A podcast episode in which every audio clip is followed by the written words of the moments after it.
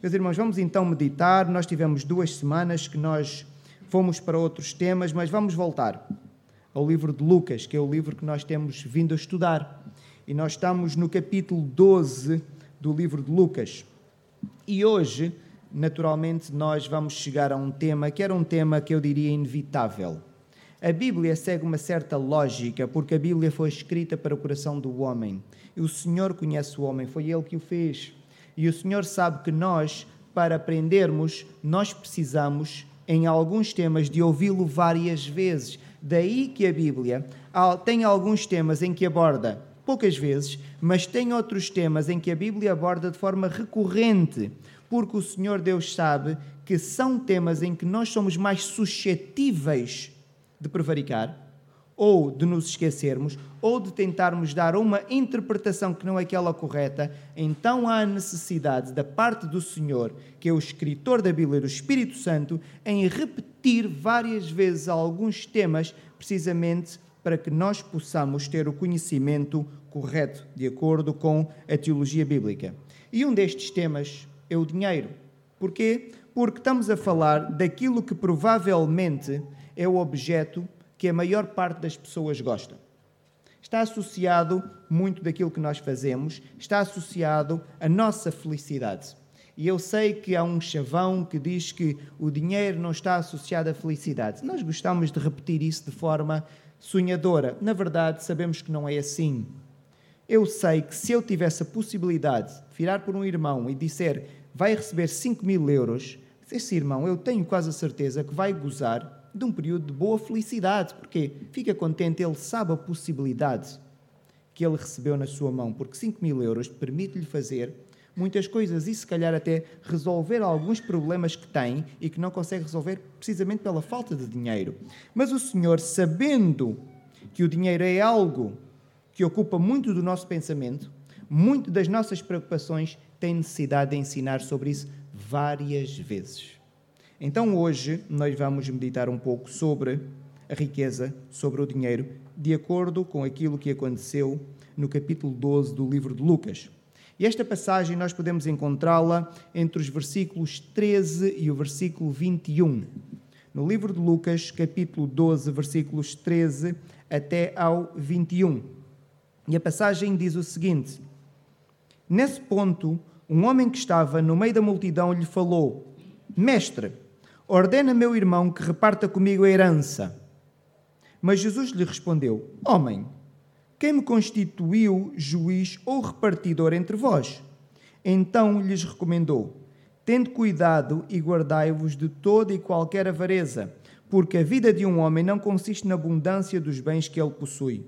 E lhes proferiu ainda uma parábola, dizendo: O campo de um homem rico produziu com abundância. E arrazoava consigo mesmo, dizendo: Que farei, pois não tenho onde recolher os meus frutos? E disse: Farei isto: destruirei os meus celeiros, reconstruí-los-ei maiores, e aí recolherei todo o meu produto e todos os meus bens. Então direi à minha alma: Tens em depósito muitos bens para muitos anos. Descansa, come, bebe e regala-te. Mas Deus lhe disse: Louco, esta noite te pedirão a tua alma. E, que tens pre... e o que tens preparado, para quem será? Assim é o que entesoura para si mesmo e não é rico para com Deus. Que o Senhor possa abençoar a sua palavra. Temos aqui uma passagem que importa nós percebermos o contexto. No início do capítulo doze, nós vemos que o Senhor Jesus tinha uma multidão muito grande à sua volta. Era Então, eram tantas as pessoas que elas atropelavam-se entre si. Os irmãos encontram logo isso no início do capítulo. E o Senhor Jesus Cristo começa a ensinar, não a multidão, que ali estava próximo dele, mas começa a falar primeiro, provavelmente para as pessoas que estavam à sua frente, que eram os seus discípulos, o seu círculo de amigos. E ele começa a alertá-los para o problema da hipocrisia. Porquê? Porque ele tinha visto aquilo que a hipocrisia fazia nas relações que nós temos uns com os outros, na relação do homem com o seu Criador, com Deus, e na própria religião. E ele percebeu a hipocrisia tem um efeito destruidor. E ele começa a ensinar a verdade espiritual associada à hipocrisia, para que os seus discípulos e todas aquelas pessoas que o quisessem seguir tivessem uma vida íntegra, sem qualquer hipocrisia. Neste contexto de ensino, podemos dizer, espiritual e até moral, estávamos à espera que pudessem surgir intervenções, questões de alguém que quisesse saber mais sobre isso, que quisesse melhorar a sua conduta, ou eventualmente até quisesse fazer algum tipo de confissão sobre algum pecado relacionado com aquilo que o Senhor Jesus Cristo estava a falar. No entanto, o que nós vemos é uma coisa completamente diferente. Do nada, surge um homem que tem uma abordagem muito estranha. E eu digo estranha porque os irmãos leem e dizem, não tem nada de estranho. É estranho na maneira como ele aborda o Senhor Jesus Cristo. Porquê? Ele chama o Senhor Jesus de quê? Mestre. Naquela altura, e ainda agora, quando nós nos dirigimos a alguém e chamamos de mestre, há um reconhecimento da autoridade da parte desta pessoa. E naquele contexto, isto ainda era mais pesado. O mestre é aquele que lidera, é aquele que dá ordens, é aquele que nos orienta, é aquele de quem nós recebemos a indicação e a ordem para nós fazermos alguma coisa. Então ele reconhece que o Senhor Jesus Cristo é mestre e por isso olha para o Senhor Jesus e diz assim, mestre, mas logo a seguir dá uma ordem. Mas a ordem não devia ter sido dada pelo mestre. Não, ele reconhece que é mestre, por conveniência, porque logo a seguir o que é que ele diz? Mestre, tu ordena meu irmão que divida comigo a herança. Mas então quem dá ordens a quem? Ele podia até dizer a segunda parte, mas que não chamasse mestre antes. Porque se ele chama mestre antes, ele tivesse outra abordagem diferente. Mas a verdade que temos aqui é que, no meio do nada, este homem pede que o Senhor Jesus Cristo fale com o seu irmão para repartir a sua herança. Não temos aqui nenhuma indicação que o irmão tenha feito alguma coisa ilegal. Não temos aqui indicação que o irmão defraudou. Simplesmente temos alguém que se aproxima do Senhor Jesus Cristo e que quer ter vantagem financeira. Porque se o Senhor Jesus Cristo não estivesse lá, ele continuava a viver a sua vida com a frustração de não ter recebido um bocadinho da herança que o irmão recebeu. Mas ele aproveita e diz, não, já que está aqui este mestre e ele até influencia as pessoas, eu vou tentar tirar proveito dele. Porque se o Senhor Jesus não estivesse ali, ele não tinha esta preocupação. O que significa que ele claramente queria tirar vantagem do Senhor Jesus Cristo para obter riqueza. E nós aqui podemos aprender muitas coisas com esta passagem. Não vamos explorá-la na sua totalidade, mas algumas coisas nós podemos tirar. A primeira coisa que nós podemos já aprender com esta passagem, e que na verdade ela é transversal a todos os tempos, há muitas pessoas que se aproximam de, da religião, do Senhor Deus, do Senhor Jesus Cristo, porque acreditam que desta forma podem adquirir algum tipo de prosperidade, principalmente financeira. E nós vemos isto acontecer neste contexto da passagem que lemos, e nós vemos isto acontecer hoje em dia. Eu gosto de ouvir o programa na rádio de algumas igrejas, principalmente de noite, para enfado da minha esposa, que às vezes está no carro comigo. Nós vamos passando a rádio para a procura de uma boa música e de vez em quando apanho um pregador, muitas das vezes igrejas mais, com uma teologia mais carismática, e eu fico a ouvir, gosto de ouvir. E já várias vezes ouvi que têm agendados cultos específicos em que o assunto a ser abordado é a prosperidade, é a maneira das pessoas poderem obter riqueza. E o que é que acontece? Estas igrejas enchem. Enchem, mas não se fosse um outro culto, de um outro tema, se calhar não enchia, porque estamos a ver pessoas que se aproximam da religião com o objetivo de obter uma vantagem financeira, com o objetivo de poderem ter riqueza. E o Senhor Jesus Cristo já tinha vivido isto naquela altura. Não é nada estranho, não é nada estranho para nós quando nós vemos isso atualmente. O próprio Mestre já tinha vivenciado isso naquela altura e hoje nós continuamos a ver. O que é estranho é que o mestre reprova E nós já lemos a passagem e vamos poder estudar um pouco mais. O mestre reprovou aquele comportamento. Hoje, as igrejas não reprovam este comportamento que elas próprias têm. O que significa, meus irmãos, que há uma incoerência muito grande com qualquer igreja que prega o evangelho de prosperidade material. É antibíblico. A Bíblia nunca fala sobre isso. Mais ainda, os próprios pais da igreja, que são os apóstolos, quando nós vamos ver a história deles, nenhum deles gozou de prosperidade material. Como é que nós queremos nos aproximar do evangelho de Cristo com esta expectativa? Alguma coisa não pode estar certa, e direi mesmo. E quando alguém se aproxima com este objetivo, é uma pessoa imoral, porque não está em linha com o ensino do evangelho e nem está em linha com o modo de vida dos pais da igreja. E a pessoa quer uma coisa que não vê na Bíblia e não vê nos exemplos que a Bíblia dá para nós seguirmos. Mas a pessoa quer e acha que é normal. Não. Temos aqui um problema de imoralidade. Então, diante deste pedido deste homem, que pede ao Senhor Jesus Cristo para falar com o seu irmão, nós ficávamos aqui na expectativa. Se o mestre for simpático, se calhar até diz: olha, eu não te posso ajudar, mas eu posso dar uma palavrinha ao teu irmão. Nem que seja para ele, se tiver muito, que reparta um pouco contigo. O Senhor Jesus Cristo podia ter esta abordagem e dizer: olha, isto não é nada comigo, isto é entre vocês. Mas está bem, eu posso ver se o teu irmão te pode ajudar de alguma maneira. O Senhor Jesus podia fazer isso, mas vamos ver o que é que ele faz. Como é que ele reage? O Senhor Jesus reage de uma maneira que se calhar aquele homem não estava à espera, e nem muitos de nós. E eu digo isso porquê? Em muitas passagens, quando ele fala, ele dirige-se às pessoas, ele diz: amigo. Quando o próprio Judas Iscariote o traiu e vai para lhe dar um beijo, Jesus vira-se para Judas e diz o quê? Amigo. Porque Jesus tinha um sentimento forte por aquela pessoa, então trata-o desta maneira carinhosa, porque se associa com aquela pessoa. Com este homem que faz este pedido, Jesus chama-lhe homem, que é uma forma de criar um distanciamento. Uma forma simplesmente de dizer: olha, eu reconheço-te como um ser humano, sim, mas não me quero associar a ti. Diz: homem, eu não tenho nada a ver com isso que tu me pedes. Ninguém me colocou por repartidor de heranças. Não me associes a este problema que tu achas que tens. E vemos que o Senhor Jesus Cristo muitas vezes é solidário. Aproxima-se, ajuda. Quantas vezes temos passagens em que aquilo está, há coisas que estão a acontecer ao lado, o Senhor Jesus Cristo vai a passar e ele compadece e ele é que faz a abordagem. Aqui ele foge. Aqui ele diz: não me associes a isto.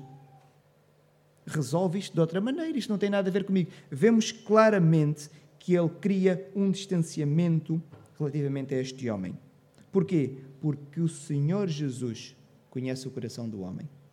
E ele sabia que o coração daquele homem que o abordou era o coração de alguém que era movido por querer mais dinheiro. Porque ele pede para que o Senhor fale com o seu irmão para repartir a herança. Mas ele não diz: o meu irmão recebeu a herança de forma indevida. E tu que és o mestre pela verdade e pelo cumprimento da lei, repõe a verdade. Não foi o caso. Aparentemente, o irmão não fez nada de errado. Simplesmente, ele queria utilizar o Senhor para a sua vantagem. E o Senhor, conhecendo o coração do homem e sabendo que o homem é suscetível de pecar em coisas relativas ao dinheiro, então cria um distanciamento. Porque nós sabemos o perigo associado ao dinheiro. É um perigo tão grande que um dos versículos mais fortes da Bíblia tem a ver precisamente com o dinheiro. primeiro Timóteo seis dez, que fala sobre a raiz, e quando nós pensamos a raiz de alguns males, mas esta passagem é muito forte, porque, diz, porque o amor do dinheiro é a raiz, depois nós vamos, de que males? Estávamos à espera que fosse de quatro, cinco males, mas não, é a raiz de todos os males. O que significa, se interpretarmos bem esta passagem, que aquilo que nós fazemos de errado tem uma motivação relacionada com o dinheiro por trás. O Senhor não está a dizer que o problema é o dinheiro. O problema é o amor que nós temos pelo dinheiro. O dinheiro em si não tem problema nenhum, é um objeto, como qualquer objeto. O dinheiro em si não tem nenhum problema. O amor que nós temos pelo dinheiro é que é o problema, o que significa que o problema não está no dinheiro, está em nós. Então, nós, sabendo que o dinheiro é este objeto pelo qual nós podemos desenvolver este sentimento que chega a ser amor e que nos perverte, o Senhor Jesus Cristo, então, distancia-se esse homem e pergunta: quem me constituiu por juiz ou repartidor entre vocês? Então, nós podemos já aqui definir que o cristianismo é uma religião que tem o objetivo de salvar a alma do homem, redimi-lo do seu problema grave em que ele se encontra. O cristianismo não tem por objetivo, e ninguém deve utilizar o cristianismo para obter prosperidade material. É antibíblico, é imoral da parte de alguém se tiver essa expectativa. O Senhor Jesus Cristo então responde ao homem e logo a seguir faz uma advertência. Ele diz que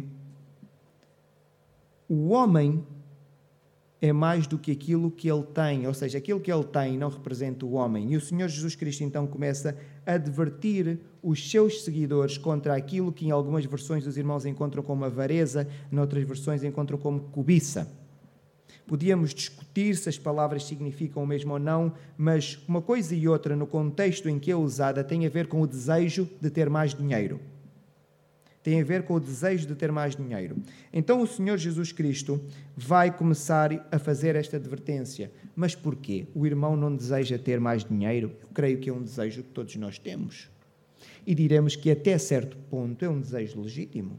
Porquê? A verdade é que nós precisamos do dinheiro para o nosso dia-a-dia, para as coisas que nós temos de comprar, para as nossas necessidades. Então, não é o dinheiro em si, não é esta necessidade que nós temos de dinheiro, mas é este desejo que nós podemos vir a desenvolver pelo dinheiro que está onde está o problema. Porquê? Provoca-nos um efeito que é o efeito da água salgada. Eu tenho sede. O irmão, se tiver um bocado de sede, experimenta. A sede pode não ser muita, mas se tiver um bocadinho e quer saciar a sua sede, bebe um bocadinho de água salgada. O que é que vai acontecer? Poderá eventualmente dar uma sensação de saciedade. Mas o que é que vai acontecer de seguida? Vai ficar com mais sede. Então vai precisar de beber mais água. E vai ficar com mais sede e vai precisar de beber mais água. E assim vai continuar até nunca mais parar. E isto é o que o dinheiro faz ao ser humano. Por isso é que a Bíblia tem vários alertas. Cuidado. E o Senhor Jesus Cristo faz essa advertência. Não procurem isto, porque se vocês entrarem neste ciclo, não vão sair. Eclesiastes, palavras do sábio, diz assim: quem ama o dinheiro, jamais se farta dele. Sempre vai querer ter mais. E quem ama a abundância, nunca se farta da renda. Eclesiastes cinco dez. Já o rei Salomão, na sua sabedoria, nos tinha ensinado isso, que quem entra desta forma e desenvolve este sentimento forte e esta atitude face ao dinheiro, vai entrar numa espiral em que não se consegue soltar. Porquê? A quantidade que tem nunca vai ser suficiente. E qual é suficiente? Nem a pessoa vos consegue responder. Vai dizer o quê? Um pouco mais dá jeito. E, na verdade, é assim que o mundo vive. Eu já fico admirado, meus irmãos. Vejo muitas notícias, grande parte dos programas que vejo na televisão são notícias, passo grande parte do tempo que estou a ver televisão, estou a ver notícias. Gosto, vou ver o canal espanhol, B B C, Sky News, os canais portugueses, vejo os comentários de um e do outro, e é surpreendente quando, de vez em quando, no final dos anos, apresentam os relatórios financeiros de algumas empresas, e nós conseguimos ver os lucros que eles tiveram, os muitos milhões. Eu tenho a certeza que se nós falássemos com um diretor ou um presidente de uma daquelas empresas e disséssemos, vamos supor que eles tiveram cem milhões de lucro. Considerando que cem milhões eram lucro, mas as pessoas que lá trabalham tinham o seu salário. Isto era lucro, é o que deu a mais. Se perguntassem a uma daquelas pessoas se no ano seguinte eles tivessem vinte milhões de lucro, se seria bom, eles diziam, era péssimo. Porquê? Regrediram. Regrediram como? O lucro é regressão? Não. É só dizer que não teve cem, teve vinte, mas sempre teve lucro. Nunca há regressão. Porque eles foram tendo os seus salários mensalmente. Aquilo era algo que excedeu para pagar todas as necessidades da empresa. Era algo que depois eles iriam aproveitar para repartir pelos donos, pelos proprietários, pelos gestores e, eventualmente, até pelos colaboradores. Mas é surpreendente nós conseguirmos ver isso, que nunca é suficiente. Então, se receberam cem milhões de lucro este ano, no próximo querem quanto? Mais que cem. Mas quanto é que é, então, a quantidade que os vai satisfazer? E ninguém vos vai dizer. E nós agora dizemos, de facto, estas pessoas são mesmo gananciosas. Não, nós somos todos assim. Qual é a quantidade que o irmão gostava de ter para dizer, para mim chega? E eu tentei fazer este exercício. Se me dessem um milhão, eu fiz o exercício. Ficaria contente, muito contente. Fiquei já a planear, pagava a minha casa, ajudava os meus, os meus familiares mais próximos, alguns amigos com quem eu tenho uma relação de proximidade, pessoas com necessidade, e comecei aqui a fazer. E depois eu fiz o exercício. E se tivesse dois milhões? Também dava jeito. E dez? Melhor ainda. E eu não consegui estabelecer um limite. Eu continuei nisto porque sempre mais, sempre dá mais jeito. E agora o irmão diz, ai, mas eu não sou assim. É claro que o irmão vai dizer que não é assim, porque não tem a possibilidade de vir a receber um milhão todos os anos. Mas se tivesse a possibilidade, havia de arranjar um estilo de vida capaz de dar utilidade a este milhão. E no próximo ano, se pudesse ter dois, que, vinham, que viessem dois. E assim sucessivamente. E, de facto, o dinheiro provoca isso. Tanto que nós nem conseguimos definir qual era o limite que nos ia satisfazer. Nem no sonho nós, às vezes, conseguimos ser razoáveis. Quantas vezes já não brinquei com várias pessoas o sonho de ganhar um grande prémio, uma lotaria ou um outro jogo. Até no sonho há discussões. Eu fico a pensar, nós estamos a sonhar, ganhamos quinze milhões e começamos a fazer as contas. Se calhar era melhor ser dezassete. Até no sonho, nós entramos em conflito e é só um sonho. E é só um sonho. De facto, o dinheiro tem este efeito em nós e por isso há esta advertência e o Senhor Jesus Cristo ensina bem a prioridade. Buscai primeiro, Mateus seis, vinte e três, o quê? E todas as outras coisas, incluindo o dinheiro, venham a seguir. Vão ser acrescentadas porque Deus, que nos conhece e que sabe as nossas necessidades, e bom Pai que é, há de resolver tudo aquilo que nós precisamos que seja resolvido nas nossas vidas. Mas primeiro devemos buscar o dinheiro. Quem entra nesta espiral, primeiro, devemos buscar primeiro o Senhor. Quem entra nesta espiral, primeiro vai buscar o dinheiro e o Senhor é secundário. Então devemos ter cuidado, escutando bem aquilo que o Senhor Jesus Cristo nos está a advertir. Cuidado com este desejo da riqueza. Depois de repreender, fazer esta advertência, podemos dizer, não tanto a repreensão, o Senhor Jesus Cristo agora conta uma história. E lemos uma história, aparentemente, de um homem que não fez nada de errado. É um homem que já era rico. É normal, há pessoas ricas neste mundo. Não há nada de mal com a pessoa ser rica. Imaginem alguém que recebeu uma herança. A pessoa, eu acho que deve usufruir daquilo que recebeu. Muito bem, então temos aqui um homem rico. Que, naquele ano em particular, teve uma produção agrícola muito boa. O que também é tudo normal. Mais rico vai ficar. Então, não há aqui problema nenhum. Do ponto de vista profissional, o homem, não temos aqui nenhuma indicação que ele não era íntegro. Era um homem que simplesmente conseguiu ter aquilo que tem através do seu trabalho. Muito bem. Então, qual é o problema deste homem? Nós lemos esta parábola e agora começamos a, a fazer uma análise humana e dizemos, mas afinal, qual é o problema deste homem? Ele não fez nada de errado. Ele simplesmente era rico. Ganhou mais riqueza porque teve um bom ano de produção. Quer aproveitar os seus produtos agrícolas e vê agora que ele não sabe o que é que vai fazer e pensa, os meus celeiros são pequenos para a quantidade de riqueza que, que este ano agrícola me deu. Eu vou destruir estes, fazer uns maiores para poder amealhar tudo aquilo que, de facto, a terra me deu. E se este homem até for religioso, até diz, até foi o Senhor que me deu, nem há problema nenhum. Qual é o problema deste homem? O problema não está no facto dele ser rico. O problema não está na terra que lhe deu uma produção. O problema não está em nada disso. O problema está na atitude deste homem. O problema está na atitude deste homem. E qual é o problema com a atitude deste homem? Primeiro, este homem achou que por causa da riqueza que ele conseguiu adquirir, todos os seus problemas estavam resolvidos. Os irmãos vejam como é que ele pensou. Okay? Agora, colocando tudo isto em celeiros, já estou descansado. E ele acha que nós resolvemos os problemas das nossas vidas amealhando uma quantidade de dinheiro muito grande e agora, pronto, já está. E, de facto, nós sabemos que não resolve muitos problemas da vida. Sabemos que resolve muitos problemas, sim, mas problemas de natureza espiritual, que é isto que preocupa a Bíblia, não resolve. Este homem não fica mais próximo de Deus. Mas este homem achou que todos os seus problemas iriam ser resolvidos. Mais ainda, este homem desenvolve um sentido de egoísmo, que é uma coisa extraordinária neste texto, neste, nesta passagem. Vejam como é que ele diz: os meus frutos, os meus celeiros, o meu produto, os meus bens, a minha alma, é tudo na primeira pessoa. É tudo que lhe diz respeito a ele. Eu pensei, alguém com tanta riqueza podia pensar: estes frutos que tenho são tantos que dá para repartir. Ele pensa, os meus frutos vão dar para mim. O sentido de egoísmo que este homem desenvolveu.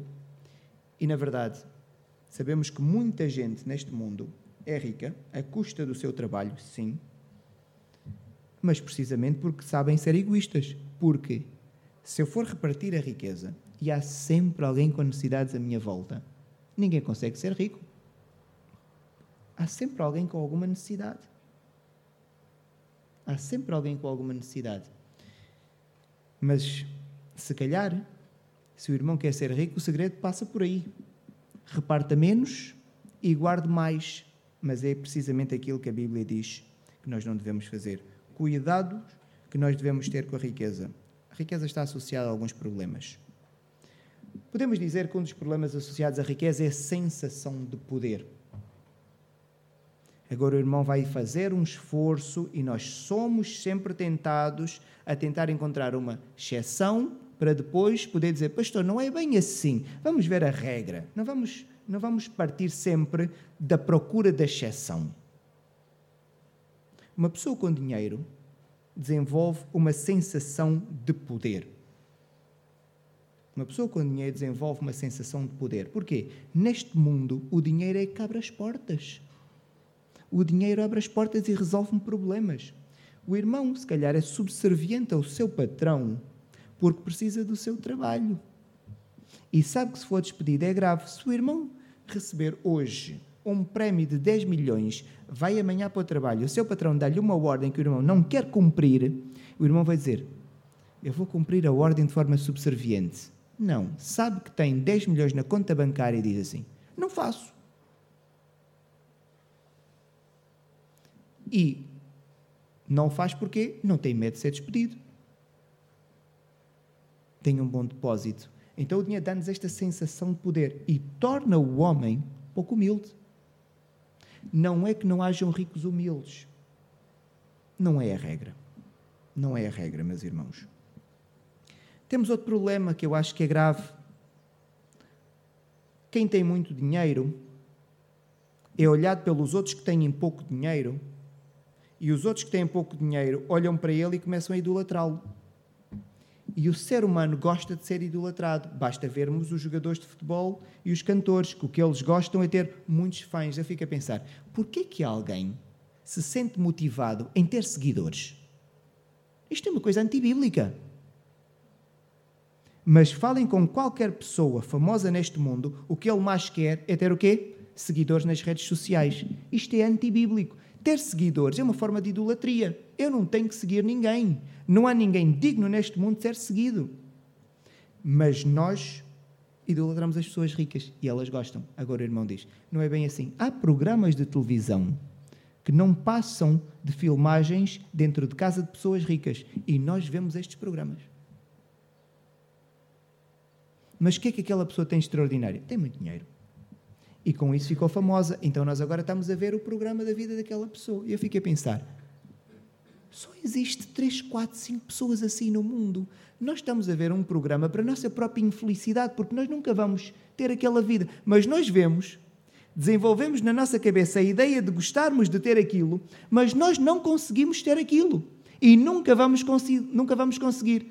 E, mas ficamos a admirar aquelas pessoas. É uma forma de idolatria. E estas pessoas gostam. E que valor tem tudo isto? Meus irmãos, não tem valor nenhum. Por isso é que o Senhor Jesus Cristo, no final, conclui e diz assim, louco, esta noite te pedirão a tua alma. E o que é que tu tens preparado? Esta pergunta retórica é muito interessante, porque o homem dizia, mas eu tenho os celeiros. Mas a Bíblia ensina, quando nós partirmos deste mundo, vamos como viemos, só com a nossa alma, com mais nada. E por isso é que o Senhor faz esta pergunta. O que tens preparado, para quem será? Para ti não é. Porque quando tu saíres daqui, quando morreres, este dinheiro do outro lado não tem utilidade nenhuma. Mas nós vivemos nesta vida com o desejo de ganhar mais dinheiro e não com o desejo de nos prepararmos para a eternidade, porque a eternidade não acaba. E aqui são setenta, oitenta anos se não acontecer nenhum imprevisto. Porque pode acontecer imprevistos, e aí o tempo ainda é menor. E nós vivemos estes quarenta, cinquenta, sessenta, setenta, oitenta anos, alguns mais abençoados vão até os noventa, cem, vivemos tão preocupados com esta meia dúzia de anos do que com a eternidade. Por isso é que o Senhor Jesus Cristo faz aqui esta pergunta. Meus irmãos, resumindo, esta passagem não é contra a riqueza. E a pessoa pobre gosta, às vezes, de ler a Bíblia e acha que é um manifesto para defender a sua causa. Nesta passagem não encontra isso. Esta passagem não é contra os ricos. Se houver algum rico na nossa comunidade, não há problema nenhum. Nós sabemos que o Senhor abençoa alguns e dá-lhes fortuna. Abraão foi uma destas pessoas. Jó foi uma dessas pessoas. Não há problema nenhum com a riqueza em si, e nem com o facto de ser rico. Abraão era um homem muito rico, mas era um homem íntegro. E nós vemos que era um homem de fé. Então, a riqueza não era um problema para Abraão.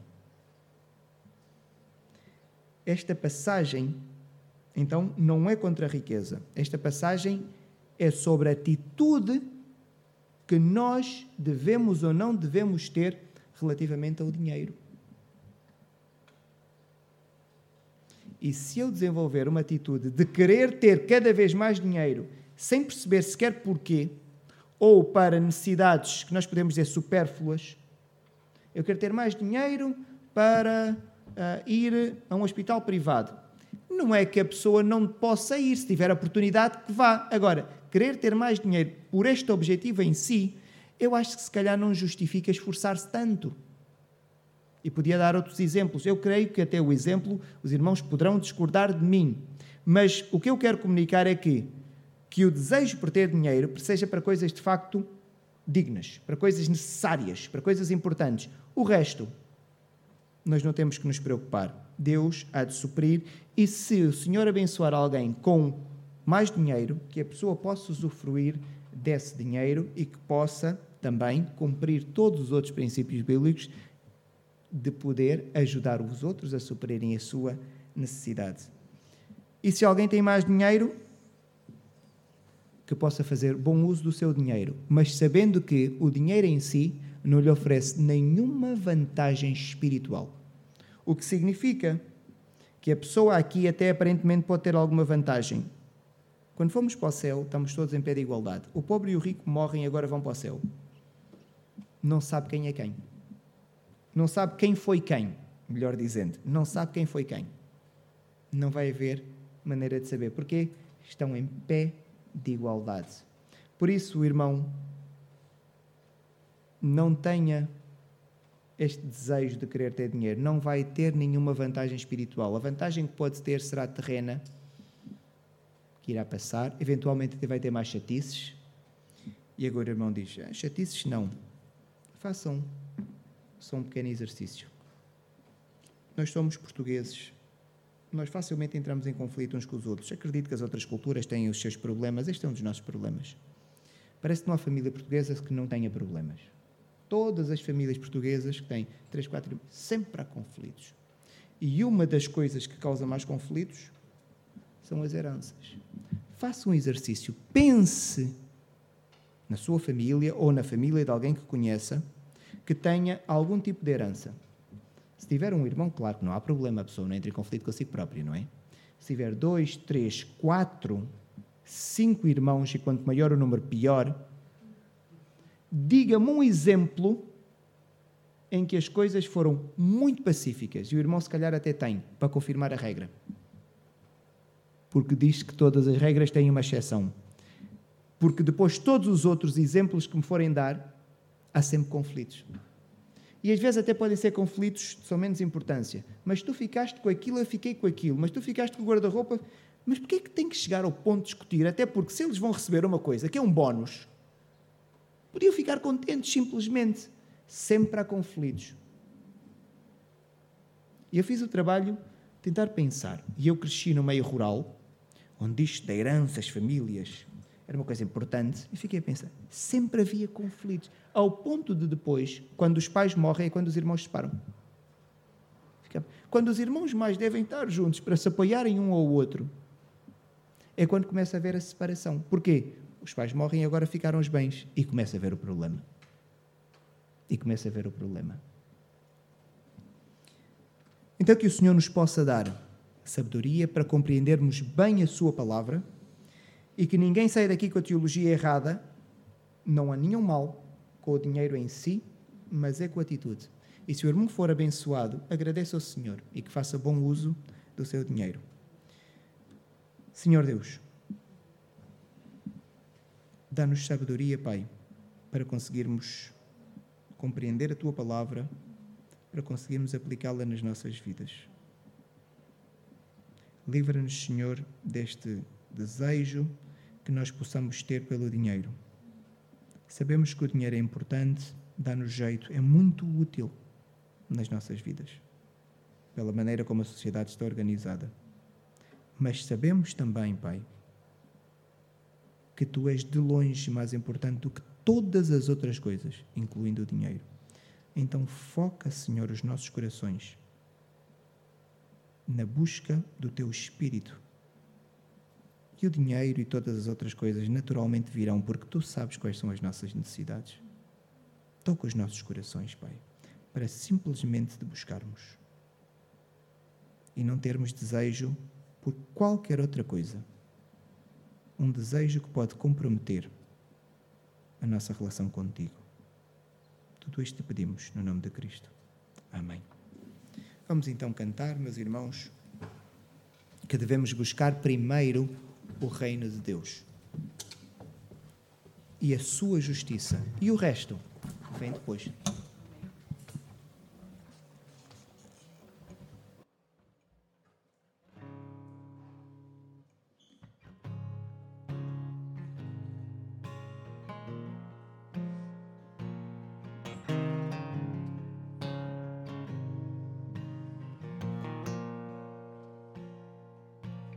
Buscai primeiro o reino de Deus e a sua justiça, e as demais vos serão acrescentadas. Aleluia, aleluia, aleluia.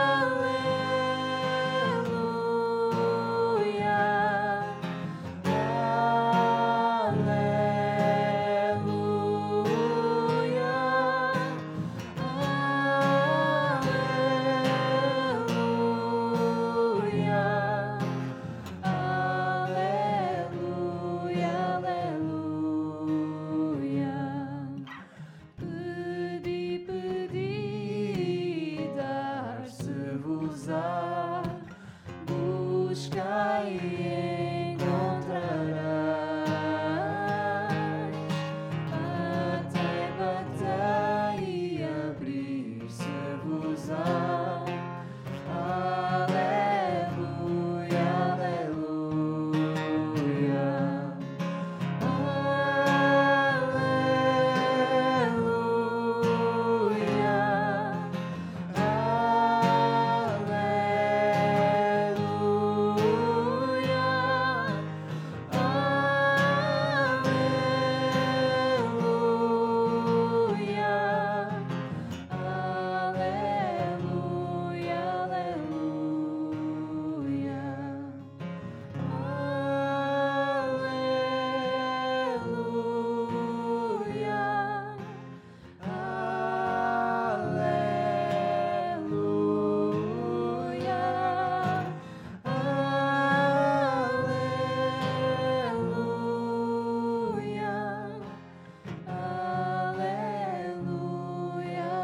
Aleluia, aleluia.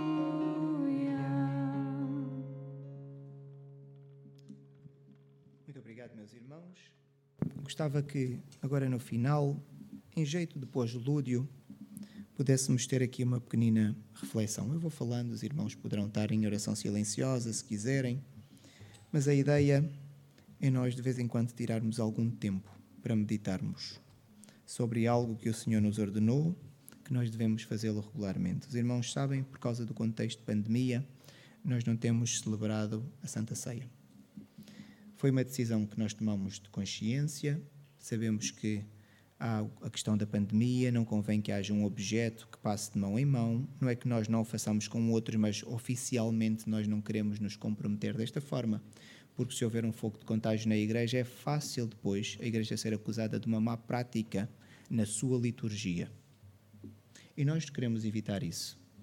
Mas também nós sabemos que, quando o Senhor Jesus Cristo nos deixa esta ordenança, Ele não deixa com uma obrigação de nós termos de fazer mensalmente.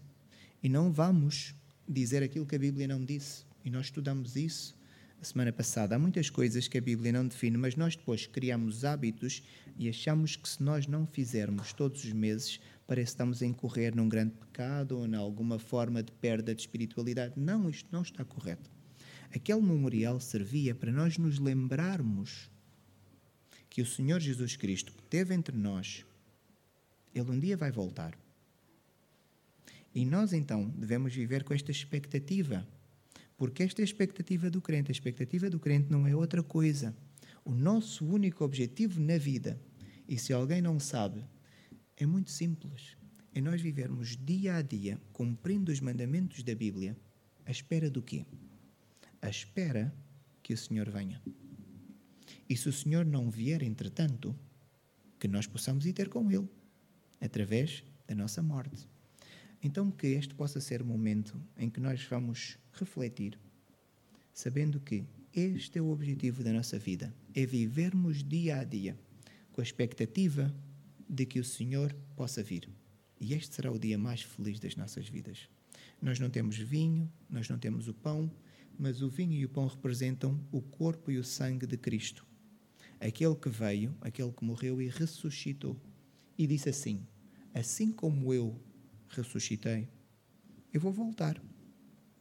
E por isso, então, nós temos a ordenança. A ordenança, basicamente, é lembrarmo-nos ciclicamente. O irmão, se quiser fazer a ordenança todos os dias, pode fazê-la. E deve fazer. Se quiser fazer semanalmente, também pode fazer. E se quiser entender que assim é, deve fazê-lo, de acordo com a sua consciência. Se for mensalmente, que é a prática que nós temos, também podemos fazer. O importante é nunca esquecer.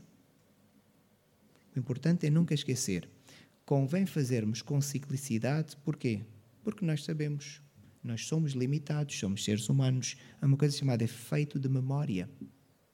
Se nós não fizermos, é normal que depois, se não refletirmos, aquilo entra no esquecimento. E nós também não queremos isso. Mas a ideia é nós refletirmos, sabendo que aquele Senhor que veio, que morreu e ressuscitou, deu-nos a prova de que um dia nós vamos estar com Ele, ou morrendo, ou Ele virá antes. E nós, então, vamos nos encontrar com este senhor. Mas o que ele disse é, podem ter a certeza de uma coisa, eu vou voltar. É para nos lembrarmos da morte do Senhor até que Ele venha. Então que possamos ter esta reflexão. Se algum irmão sente que fica defraudado na sua espiritualidade, não vá por aí. Isto é doutrina que não é correta. Nós devemos fazer o memorial porque o Senhor nos disse, sim. Mas o memorial é simplesmente isso, é o memorial. Nós fizemos um batismo com um batistério cheio de água. Numa zona de seca, nós não faríamos assim, porque é simplesmente um símbolo. Nós iríamos fazer uma adaptação para utilizarmos menos água naturalmente, porque é simbólico, não é quantidade de água, não é quantidade de vinho ou quantidade de pão que vai tornar a pessoa mais espiritual. É o simbolismo, é o simbolismo, e que nós possamos meditar. Oremos então. Senhor Deus, neste momento que possamos fazer uma análise das nossas vidas. Não temos o pão, não temos o vinho, mas a solenidade do momento é igual, Pai, porque estamos aqui para nos lembrarmos das Tuas palavras e que Tu disseste que Tu voltarás. E nós vivemos com esta expectativa ardente, Senhor, do Teu regresso para nos redimires, para nos levares para Ti, Pai. Então, purifica os nossos corações. Sabemos que esta é condição para nos lembrarmos disso. Purifique-se o homem a si mesmo e que ninguém possa, Senhor, lembrar-se deste memorial, desta ordenança Tua com o coração impuro. E às vezes esquecemos-nos destas coisas que são mais importantes, Senhor. Queremos a prática ritual e esquecemos-nos, Senhor, do mais importante, que é a purificação dos nossos corações. Então toca no espírito de cada um dos Teus filhos aqui presentes, Pai, e que nós possamos neste momento nos lembrarmos dos nossos pecados e diante de Ti os possamos confessar e pedir perdão. Perdoa os nossos pecados, Senhor, de cada um dos Teus filhos aqui. Tem misericórdia de nós, Pai do céu. Toca os nossos corações para que não fique nenhum pecado por confessar, Senhor. Não nos dês aquele espírito humano mau, maligno, de tentar racionalizar os pecados para justificar certos comportamentos. Não, Senhor. Toca-nos de tal maneira que nos prontifiquemos para nos ajoelharmos diante de Ti e pedimos-te perdão com o desejo de não voltar a fazer. E que possamos nos lembrar, Senhor, e acreditando firmemente que Tu virás. No nome de Cristo pedimos que nos abençoes em bem. Nos dês o resto de um bom dia, Senhor, e uma boa semana para todos. Amém.